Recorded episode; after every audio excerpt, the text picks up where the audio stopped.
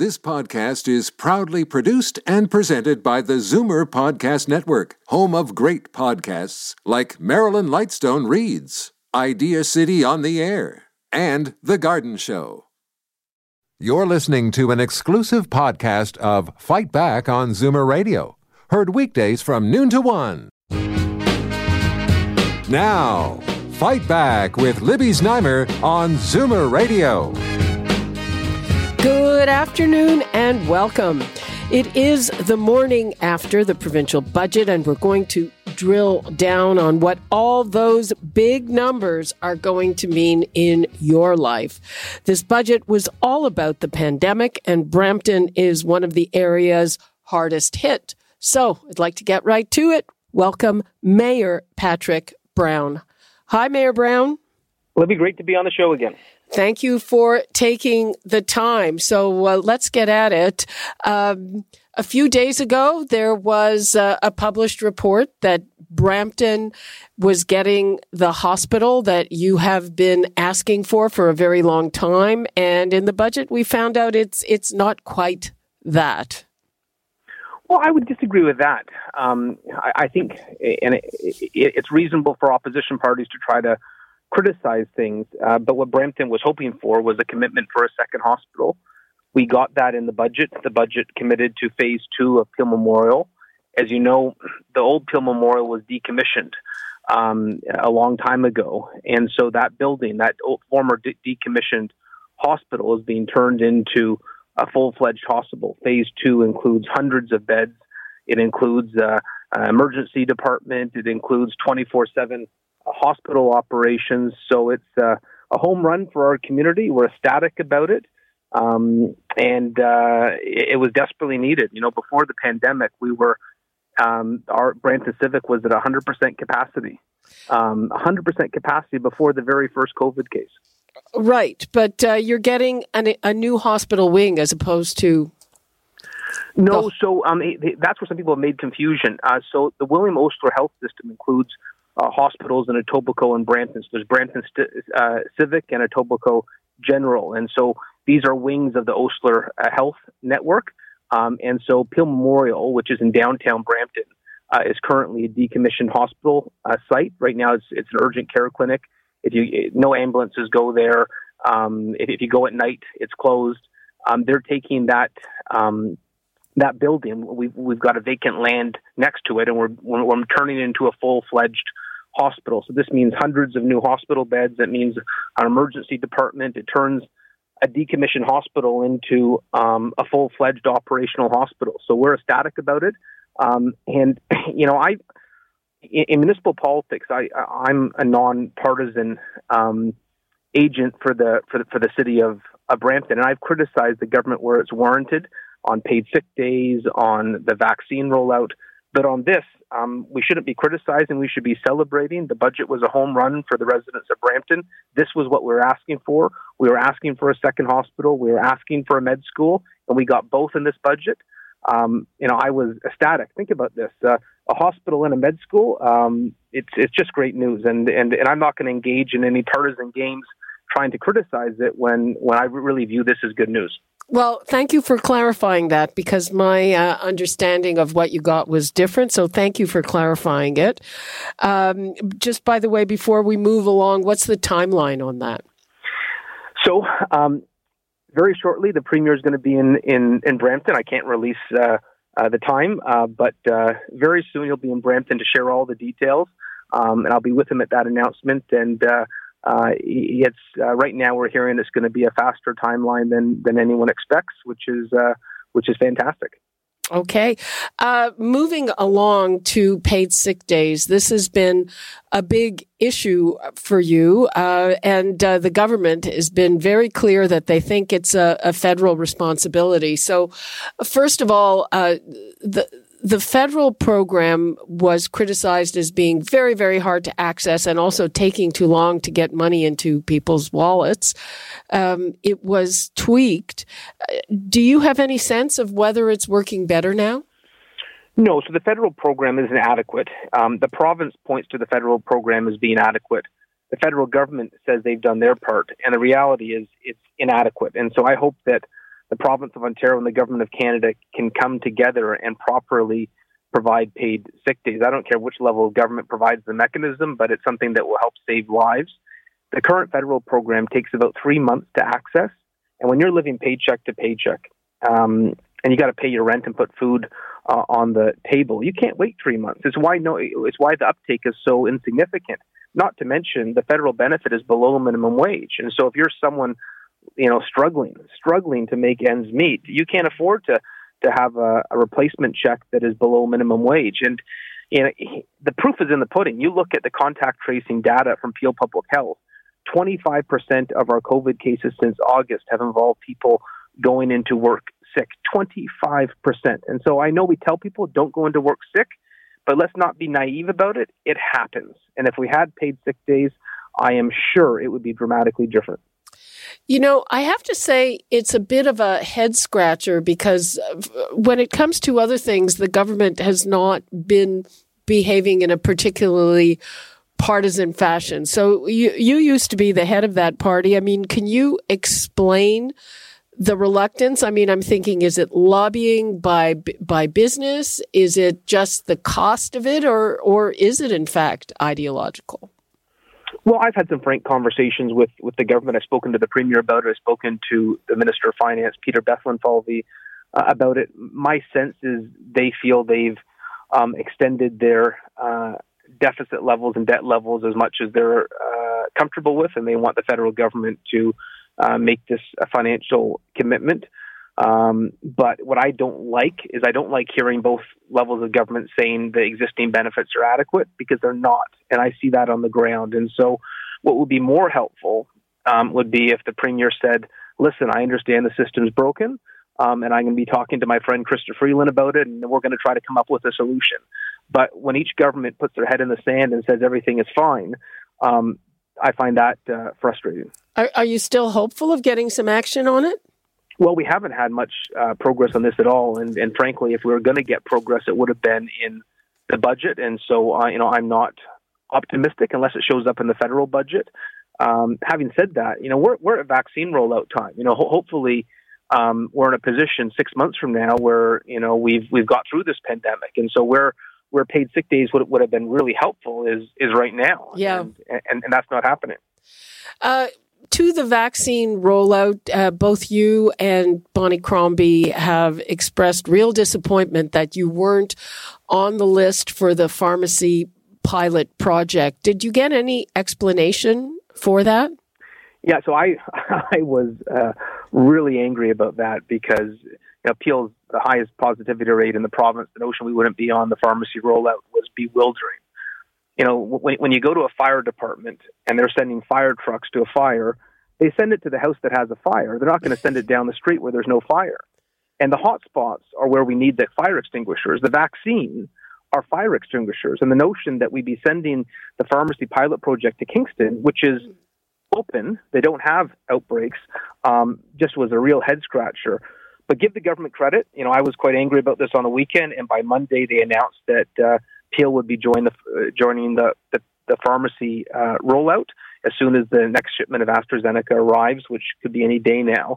So Hopefully. that's good news. But I would say my larger problem with the vaccine rollout right now is, first of all, Canada has done a miserable job at getting vaccine supply. We're 54th in the world. The, the last time I checked, that's not something to be proud of. But on a provincial level, you know, frankly, I've got criticisms of the provincial government as well. Peel region has 10% of the population, 20% of the vaccine, sorry, sorry, sorry, 20% of the COVID cases, and as of today, we've only had 7% of the vaccines. So we have less than our per capita uh, average. Is that um, like a counting error, or do you think it's deliberate? I think someone's made a mistake um, with the vaccine rollout, and uh, we're being told it's going to be rectified. But I'm watching this number every day. Every day, I look at the vaccine numbers for Peel. I look at our population. I look at our COVID cases, and you know I share that data with the provincial government every day. Twenty percent of the COVID cases in Peel region for the entire province. Ten percent of the population. 7% of the vaccines as of today.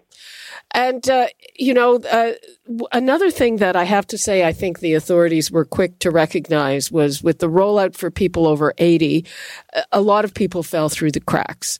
And they've started to address it. There was money in the budget to give give and and the finance minister saying we'll literally give you a lift with not much sense of how that's going to happen. In Toronto there are a number of services that are ramping up. Uh, what's the situation with people who have a hard time older people accessing vaccines? And and uh, what is being done to help them out? So there is a real effort to make sure that seniors who are mobile challenged uh, that we can reach them and protect them. And so I know in Peel region, I, I look at a seniors home, Holland Christian Homes, where a lot of the seniors are, mo- are mobile challenged. We sent um, Peel Public Health workers there to do the vaccinations. Um, and so where they're in congregate care settings, it's a little bit easier because you can get to senior residences where a lot of seniors live together. Um, where it's more challenging is when they're living on their own. But uh, I'm told from Peel Public Health they're, they're looking at uh, um, how they can uh, get to individual seniors as well as not not not just a group of seniors. So it's something that's being worked on, and, and I believe there'll be provincial financial assistance for it as well. Yeah, I mean, it just seems to be so all over the map with with very different uh, approaches and very different capabilities from one public health unit to another. Yeah, and you know what? I actually have a level of appreciation for why this is challenging. This is uncharted territory. We've never been in a pandemic in the last hundred years, so you know, I, I give um, the government a little bit of discretion on this. As we identify problems, we, we, we try to fix them. Um, and they seem to be very cooperative on this right now. Okay, uh, just a, a, couple of, of things here and there. Uh, the the government has increased the child benefit. There's been some criticism of that because it's not means tested. Uh, what do you think about that, and and about you know whatever other measures there are also for small business? You know, the help for families and the help for small businesses is welcome. You know, my more focused interest in the budget was on particularly the aspects that related to uh, to to Brampton. But um, you know, I, I think all families, regardless uh, whether they're low income or middle uh, middle income, uh, were challenged by um, the last year, and so I'm sure the help for families would be appreciated, uh, and and the help for small businesses is desperately needed. You know, there's a lot of small businesses that are on the verge of of bankruptcy. So I welcome those uh, budget announcements. Okay. Anything else, Mayor Brown? No, just stay safe, stay healthy. Uh, we need Zoomer Radio. Okay. Thank you, Mayor Brown. Uh, appreciate your time. Thank you. Okay. Uh, we are going to turn to those small and other businesses right now. And they were anxiously awaiting the government's blueprint for economic recovery. There will be a second installment of the Ontario Small Business Support Grant. That's the same size as the first. It's a minimum of 10,000, a maximum of 20,000 for eligible businesses. So the question, of course, is how far will that go to keeping the doors open and keeping employees on the payroll. Uh, let me give the numbers out if you want to call and weigh in on any of this. 416 360 0740 toll free 1 866 740 4740. And I'd like to bring in Rocco Rossi, President and CEO of the Ontario Chamber of Commerce, as well as two businesses that we've been checking in with periodically. Donna Dewar, co owner of Mildred's Temple Kitchen here in Liberty Village, and Madeline Amson, the manager of Bang Hair Salon. Welcome, everybody. Great pleasure. Hello. Hello. Okay, let us begin with Rocco. Uh, from the view of 10,000 feet, uh, w- what do you think of the measures in the budget? Well, extremely welcome. Uh, one, that uh, the government understood that the help couldn't come in the form of more loans, uh, because quite frankly, after a year of what we've gone through, uh, most small, medium sized businesses are up to their eyeballs in, in debt, so cash was necessary. Number two, uh, that uh, that they've doubled down on it, uh, so that those who applied for the first tranche of either ten or twenty thousand will automatically get uh, the second tranche at the same at the same amount, recognizing the fact that this crisis isn't over, uh, and so the one time was not sufficient to keep everything going, and and and and also that it's not like they have uh, all day long to fill in forms, so not having to do that again, great. Third thing they did was create a parallel uh, program to expand the qualification to include a lot of businesses in the tourism sector that were not included in the first um, a set of qualifications uh, of the uh, of the program. So hugely helpful um, on uh, on that front. Alone, it's it's not the uh, it's not the end of the uh, the answer. It's not the complete answer. The the the rent uh, subsidy program, the wage subsidy programs at the federal level, all important. So it's it, but it's an important piece, and they've added some additional things, including now including small, medium-sized businesses in their rapid testing program. So you can you can sign up and receive free um, rapid tests for a period of eight weeks, where you can test your employees two to three times a week and help us manage the reopening in the safest possible way to keep things open as much as possible while giving people uh, assurance that uh, that their health is being uh, taken care of. Okay, uh, Madeline Amson, uh, you have a hair salon, and uh, you've been closed for a lot of the time, and and presumably you still are. Um, what do you think of the measures in the budget? you know, I definitely echo that sentiment. It's a very welcomed proposal, and being able to have that financial aid for us is really, really helpful um, especially not having to go through all of that paperwork again, all of those online forms, because it definitely does take up quite a bit of time. Um, and again, we're just we're lucky to still have a small business uh, for which we can use the aid.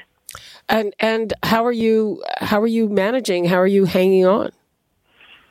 Uh, you know, uh, Bang Salon, we've really amped up our online presence during the second lockdown. We're engaging more on social media as well as opening a full online shop for our retail products and just doing the color kits for our clients. We've been doing pretty well with that, but again, once we reopen, it's it's going to pretty much be starting from square one.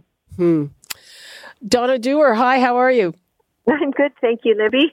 Well, we've been talking throughout this where you uh, had to pivot to takeout. Um, how are you doing, and, and what do you think of these budget measures?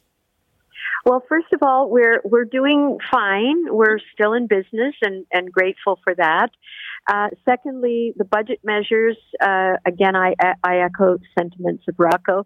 Um, very welcome news for the most part. Um, a little disappointed that the um, we didn't get the pricing that we'd like to see happening with the LCBO. You know, restaurant operators and and bar operators have been for, for many, many years looking to get wholesale pricing for our alcoholic beverages that we resell in our, our establishments. Um, but, you know, I, I think that, that the government has demonstrated, whether they wanted to or not, that they are capable of being flexible and, and pivoting on their part, and that the repercussions are positive ones, not negative ones. So, you know, um, overall, yes, I'm I'm glad they haven't forgotten about us, but I still think there's work to be done. Hmm. Rocco, uh, do you have a number of, uh, you know, we keep hearing uh, dire numbers of, of businesses that probably will never be able to reopen. I look around here in Liberty Village and, and the, you know, the, the neighborhood near where I live. And uh, every week I see more empty storefronts with for lease signs.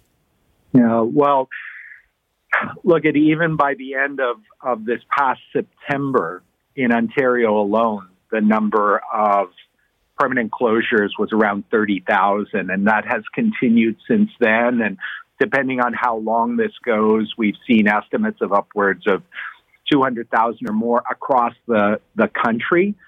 And, uh, and it is, it should be a stark reminder to people that our small businesses are, are not just places to buy and sell goods. They are our main streets. They're our street culture. They're the people who local charities go to for uh, for assistance. And so it is important uh, that the government has recognized that that look, we've got to help people through who, through no fault of their own, have been hammered um, to get to the other side of this um, because restarting an economy when you've got those businesses who've been able to keep their heads above water, if just, uh, is going to be a lot easier, a lot faster than allowing the permanent scarring of even more businesses going bankrupt. And that's why it's so important. And I was delighted to hear the comments around, you know, pivoting on the on the digital side because another big piece of this budget uh, is the single largest uh, public investment in expansion of broadband um, into underserved uh, regions uh, because we have seen through this that there is a digital divide, that those businesses who've had access to broadband and have been able to pivot in some cases are doing much better than those who uh, don't have that. So, important supports for right now and some key important investments for future competitiveness and growth. Uh, I'd like to get back to Donna and Madeline. So, uh, first of all, uh, Madeline, how many employees did you have before all this, and how many are still on the payroll? Um, so we had six employees going into this, and right now we don't have anybody on payroll. So everyone is, you know, collecting EI or CRB. It's it's really tough, and we're trying to support them as much as we can. Um, but that's just that's just what's had to happen. You know, we've been closed since November 22nd. And and so all of your work online and mixing the colors, you do all of that yourself? Uh, yes. Uh, I would imagine that's quite the workload. Donna, what about you in terms of employees? Well, we uh, we went into lockdown with uh, 55 employees on our payroll, and we're down to 15 and um, we're working pretty hard, myself included. Uh, you know, we're in here sometimes seven days a week. Uh, the team has been amazing, and I'm I'm very grateful to them. But uh, we're our, our we we've just described it as our own little tribe. We're all looking out for each other. We're we're protecting the business and doing everything we can to make sure we come out uh, the other side. But yeah, we have lost a huge huge portion of our of our workforce and our one of our concerns is when we do get to open up and I know patios are are starting to open up is getting people back into work and are they do they want to come back do they feel safe do we retrain do we bring in new team members and we we have been in touch with our team from the from the very beginning, but we, we know we're going to lose a lot of them. We have lost some of them to other industries or or for whatever reason they are going to leave our industry. So we we have we we have some challenges in the reopening as well. Do do you because I, I already saw one at least one patio on you know my lunchtime walk. Uh, do you have a patio space? We do have a patio space, and uh, a couple of weeks ago, as we've done. Uh, we call our plan the reopening, the re re reopening. We're not even sure which reopening we're at, but we we we chose April the 14th about a month and a half ago, uh, just making an assumption, making a guess that this is when we might see patios open. We we misjudged. Uh, they opened with 12 hours notice, and um, you know everybody's scrambling to get open. But we we took the position of we're not ready. The staff is not ready. Uh, there are some protocols that we we have been working on that we want to have in place and we are going to stay stay the course. I do think the weather will change again anyway. And well, it oh we, come on, March. It's March in yeah. Canada, people. It's so March we get a couple of good days, and everyone goes nuts. I know, but, and we I've been in the restaurant business long enough to know, Libby, that that happens every year. Uh, as soon as the nice weather hits in March, everyone's out uh, phoning us saying, "Is your patio open?" Well, I know, um, I, I, know. My yeah. my husband couldn't couldn't wait to get out on a patio, uh, and, and, maybe it'll be a while. We have a nice backyard, and and there have been years when we can eat outside for a couple of days in March, and then not until the end of May.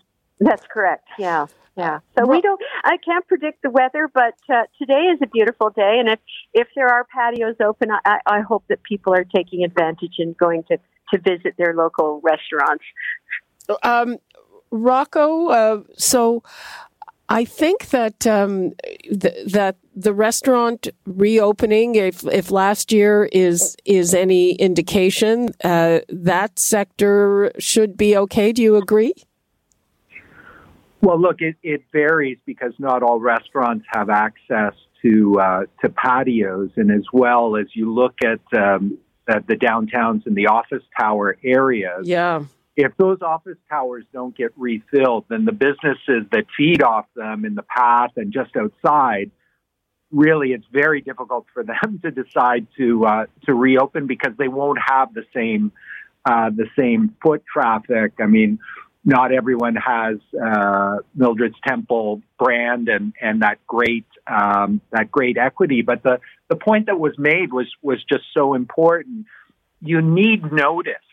Uh, you you can't open and close businesses on a dime because people have to restock. They have to call back uh, staff. They have to plan out uh, shifts. And so the more consistent that we can be the more clarity and notice uh, government and public health. We know it's difficult, but really, uh, everyone is sacrificing so much.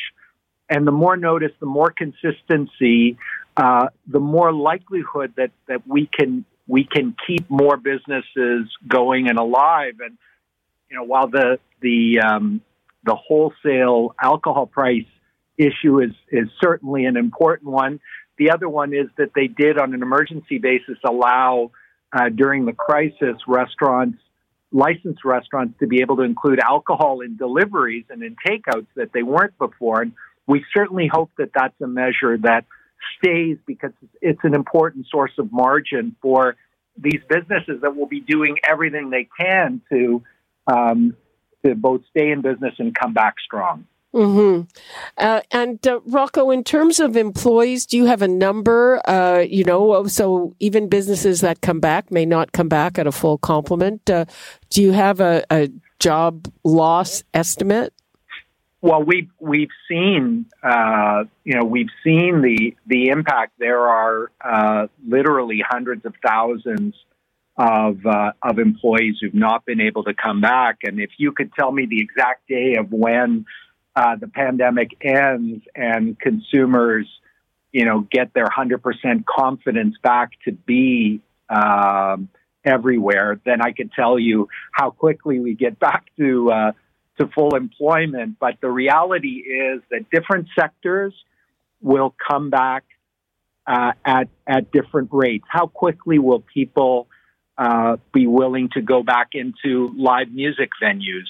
Um, you know, for instance, with the with the with the the crowding that occurs in that, there there will be some, you know, there, there's clearly pent up demand. I mean, you saw at the moment the the moment a patio opens up. I mean, the, the you can't get a reservation. They, yeah, I saw and that. Go, and they go and they go there for sure. So there is there is pent up, and I do you know, do always remind people that after the last global pandemic, the so-called Spanish flu of, of, of 1918, we got the roaring 20s. So, um, it, you know, uh, our hope is accelerate that, uh, that vaccination rollout, get those vaccines into people's arms, um, and we can get back to normalcy. Okay. Uh, Madeline Anson, 20 seconds. What would you like to leave us with? Um, we're just, you know, trying to be hopeful for the future and hopefully things can go back to somewhat normal very soon. Just continuing to shop small, shop local. It's a trend that we want to still see going strong. And just good luck to all of my fellow small businesses. Donna Dewar? I I would say exactly the same thing. Um, and you know, I can hardly wait for Madeline's shop to open up because my hair desperately needs Oh God! But I, I had so much trouble with my bangs this morning. I mean, these are things we we so take for granted. Uh, they're everyday parts of our life, and we we don't realize how important they are until we don't have them. Okay, uh, that is all the time we have on this, and, and best of luck to you all. We are all hoping that uh, we're we're looking forward to a return to our streetscapes with fully functioning small business. Thank you so much, Madeline Empson, Donna Dewar, and Rocco Rossi. We really appreciate your time. Thank you very Pleasure. much. Bye bye. Bye bye. We are going to take a short break, and when we return, long term care. Lots of disappointment with what we saw in the budget for the hardest hit sector when we come back. You're listening to an exclusive podcast of Fight Back on Zoomer Radio, heard weekdays from noon to one. Fight Back with Libby Znaimer on Zoomer Radio. Welcome back. What about long term care, where 3,764 of our elders in Ontario have lost their lives? Where there was more devastation in the second wave than in the first, despite the government's promise to put a quote, iron ring around the sector. The government has announced and re-announced their long-term plan to ramp up to four hours of daily care per resident. They're promising to spend $4.9 billion on this. Uh, that is over four years. So this year's contribution will only be 10% of that. And most of the spend, frankly, is slated for a time after the next election. So where does that leave us? Let me give the numbers out again. Uh, this is a big issue for our audience, for themselves, their parents. 416-360-0740, toll free 1-866-740-4740. And now let's go to Bill Van Gorder, Interim Chief Policy Officer at CARP. Hi, Bill. Hi, Libby. So, uh, overall, uh, what do you make of the provisions for long term care? Uh, we're really disappointed. Uh, you took the words out of my mouth when you talked about so little. They they promised uh, uh, almost five billion dollars, but in the first year, only using ten percent of it.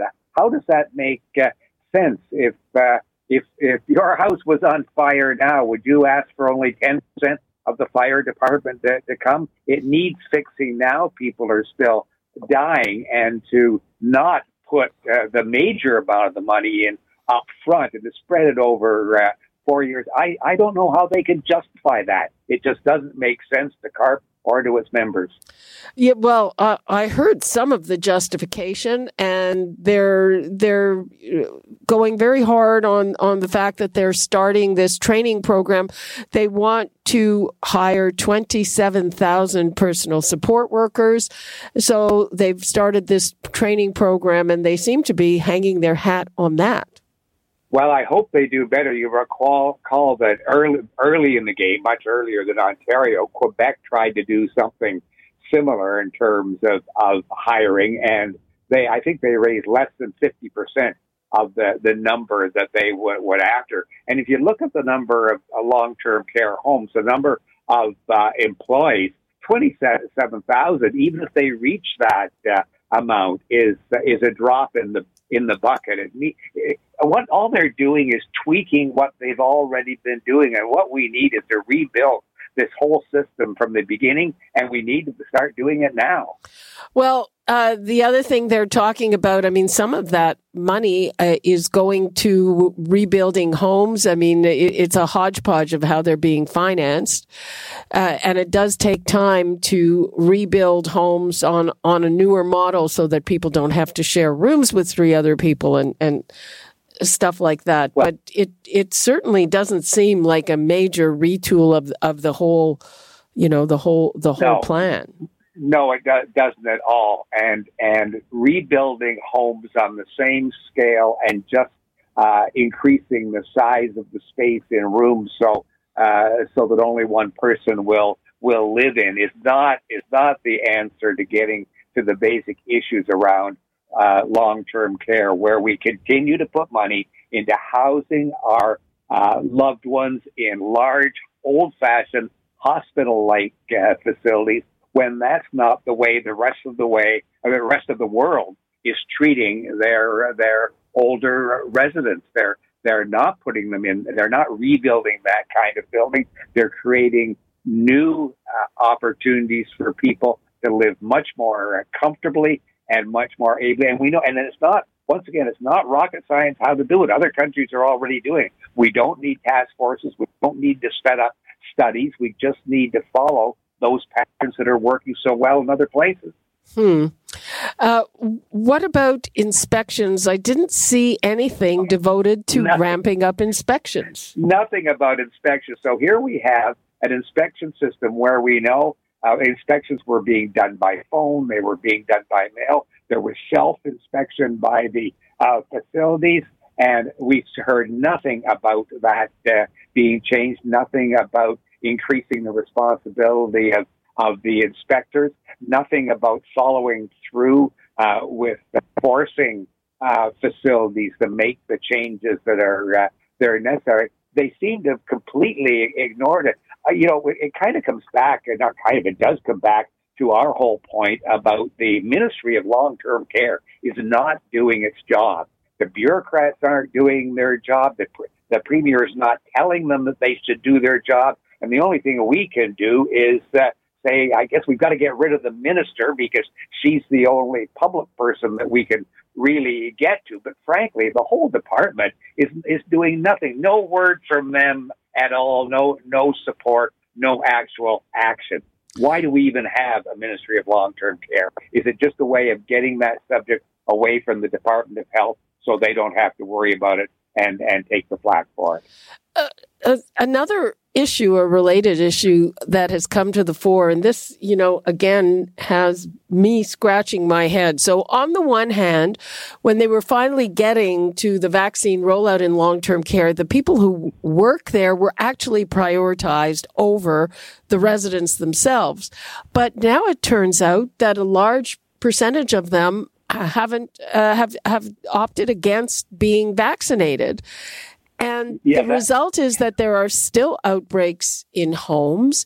And uh, in some places, the residents are, even though they, they've been fully vaccinated in some cases, they're being confined to yeah, avoid it, getting. It, it, it's, it uh, frankly boggles the mind. It, it absolutely does. And I don't know how anybody can, can answer that. And certainly, you know, CARP has always been fully supported of choice. We want our members, people want to be able to make their own health choices. But when it comes to a choice that affects other people, if you're going to work in a long term care home where you have the most at risk people, then we believe you you should be required to either be vaccinated or leave the leave leave the job. Uh, that there there should not be a choice at that point because it can affect so many other people. We saw what happened when uh, limited numbers of, of people from the outside brought the COVID 19 into those homes. And we saw the ter- terrible death toll uh, that that took. So, so if they want to make that choice, fine. People can, you know, people, we're allowed to make stupid choices. Uh, if they want to make that choice, fine. But then they should not have uh, jobs, and there, there needs to be a regulation, and and, the, and this is something that has to come from the government, not from the homes if you're going to work at a long term care home, you have to take the uh, COVID vaccine. Well, the minister, Merrilee Fullerton, said she has no plans for that. And interestingly yeah. enough, uh, I reported a few weeks ago that uh, one of the largest nursing home chains in Britain made that requirement. And, and as far as I could tell, there, w- there was not even a peeps of opposition. No, I think there, there's there's great support, and I know I know that the in the surveys that CARP has done about vaccines among uh, its members. There's full uh, uh, full support. We're, it's over 85% in the last survey of, of the need for everybody to get a vaccine if they're if they're going to be in contact with uh, older, vulnerable uh, people. We're not we're not talking about people who are even just out in the community. We are talking about people who are not only close by but giving uh, giving close service medical help, touching them, moving them, helping them. Uh, they have, and they're doing it to our most vulnerable, at-risk people. How could anybody con- with any conscience uh, allow themselves to risk taking a vaccine into those people? Uh, anything you want to leave us with in 20 seconds? Well, only that the, you know the big other big thing that they they've missed is uh, so many uh, citizens are now giving care to their older uh, loved ones in their home or where else. We're very much concerned about child care, although I understand they're not getting as much support even for that as they want. But where's the support for families who have to give care to their older loved ones too? We've asked for that over and over. It still hasn't been answered. Okay. Thank you so much, Bill Van Gorder. Thank you. Right. We are going to take another break, and on the other side of it, uh, Toronto's medical officer of health, Dr. Eileen de Villa. You're listening to an exclusive podcast of Fight Back on Zoomer Radio, heard weekdays from noon to one. Fight Back with Libby Znaimer on Zoomer Radio. Welcome back.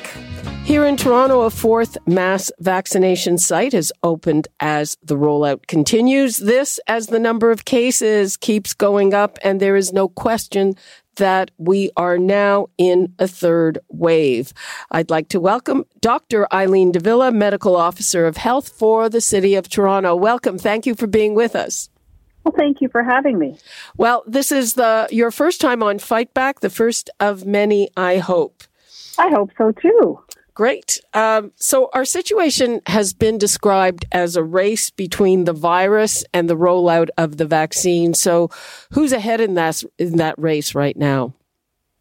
Well, you know, Libby, I would say this it's actually up to us how this race plays out. Uh, unfortunately, right now, it looks like the, the variants have a bit of an edge. Uh, part of our challenge has been that vaccine supply has been rather restricted over the past several weeks, and we are hoping to see some improvements in that.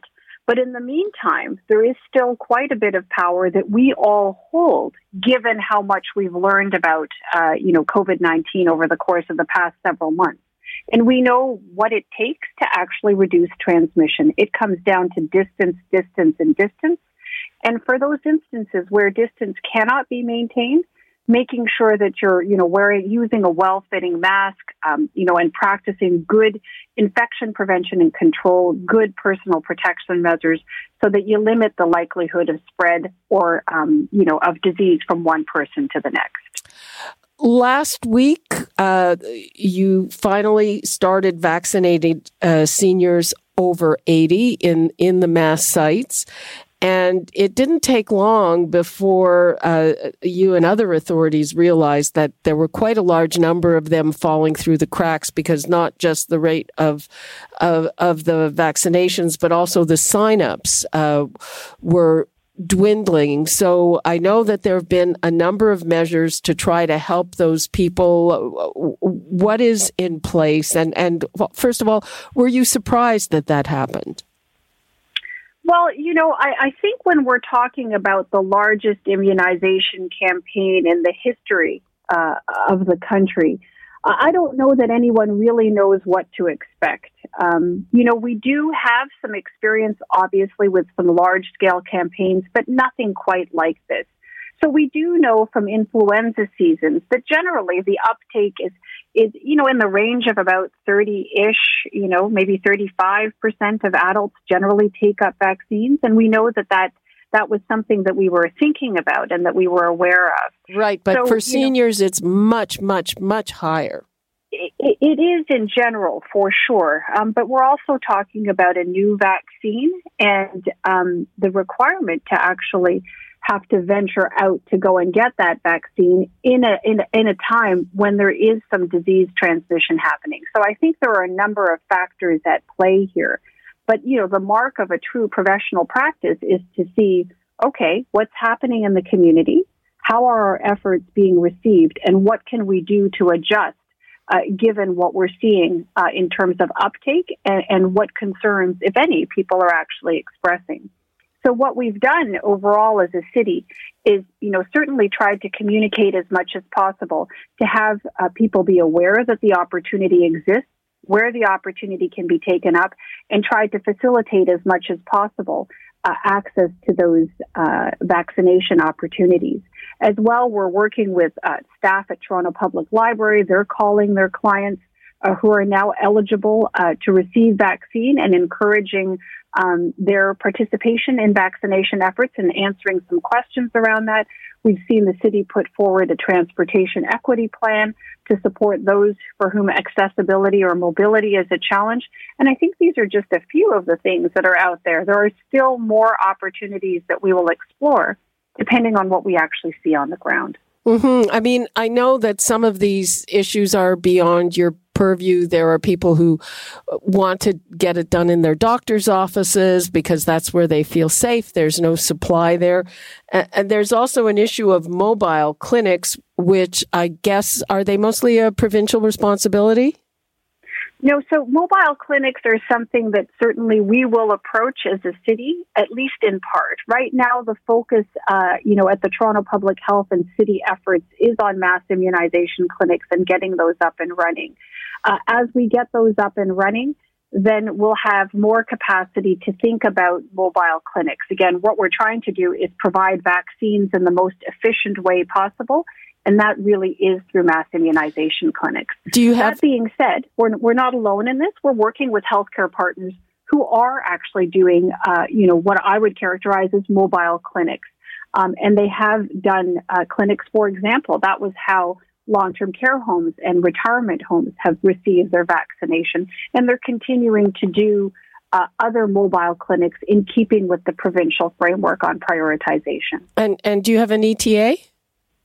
Uh, well, certainly we're hoping to have our mass immunization clinics, you know, up and running by early April. And once those are up and running, we're then, you know, with a little more capacity to, to plan and to understand where mobile clinics might actually be most beneficial so that we can direct the resources in the most efficient and effective way.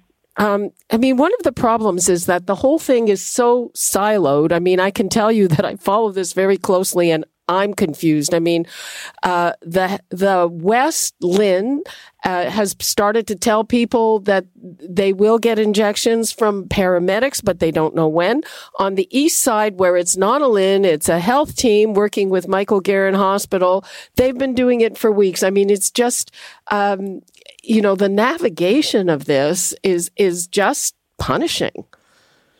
You know, there, there's no question that the way in which healthcare in particular is organized is quite different from one part of the city to the next. Uh, and this is certainly one of the lessons learned over the course of the pandemic, and one on which I think, um, you know, I'm hoping that we'll see improvement having learned these lessons over the course of the past several months. That being said, I think that what people can rely on is that there is really a strong sense of commitment across public health and certainly across our healthcare partners all around the city. We do actually speak with each other. We have a health sector um, uh, leadership table where the efforts across the city of all the healthcare providers um, is actually brought together so that we can help each other. It need not be so restricted. And in fact, we're seeing a lot of collaboration where, um, for example, teams, as you said, from the west or the east are going to the opposite end of the city to help out people to make sure that uh, we're, we're covering off um, those prioritized populations in accordance with the provincial framework as quickly as possible. Um, I, I want to turn to uh, something that has been a growing criticism from advocates, uh, and that is, you know, when we first started to hear about vaccinations, Theresa Tam, the chief medical officer, said, let's do it by age. In some provinces, they're sticking to that. Let's do it by age. Those are the people most at risk. What seems to have happened here is that every other group with real concerns that has advocates or lobbyists sort of got into that priority group. And every it seems that that that that has put older people at a disadvantage. And, and even when it comes to healthcare workers who were prioritized over, say, long-term care residents who got their shots first, well, now uh, long-term care residents, even if they're vaccinated, are basically imprisoned because not a lot of healthcare workers don't even want the vaccine. Yeah, lots of challenges for sure in the environment. But I, I would say this when I look at the way the prioritization uh, framework was implemented, in fact, uh, the vast majority of those who were in phase one, all right? And what's been done over time, over the last several weeks, is in keeping with the notion that those who are at greatest risk are receiving the vaccine. Certainly, we've seen the benefit within the context of our long term care homes and retirement homes. There was a lot of COVID 19 activity happening there. Um, you know, towards the end of last year and early uh, in January of this year, as vaccine became um, deployed in those settings and, and taken up by residents, the situation has dramatically improved. And I'm so thankful for that because I think it's really, really important um, that those populations were protected. And I'm glad that they have that protection. With respect to healthcare workers, they are indeed younger. You're, you're absolutely right. In general, they're, they're a working population um, working in acute care. Um, and that notion was around making sure that those healthcare resources were available. There were some real concerns around outbreaks happening within acute care settings, hospitals, and the like. And that was meant to protect all of us. Uh, because without healthcare workers able to actually provide those necessary services, whether we're young or old, if we had medical uh, care that uh, required hospitalization, um, the resources were actually under extreme stress.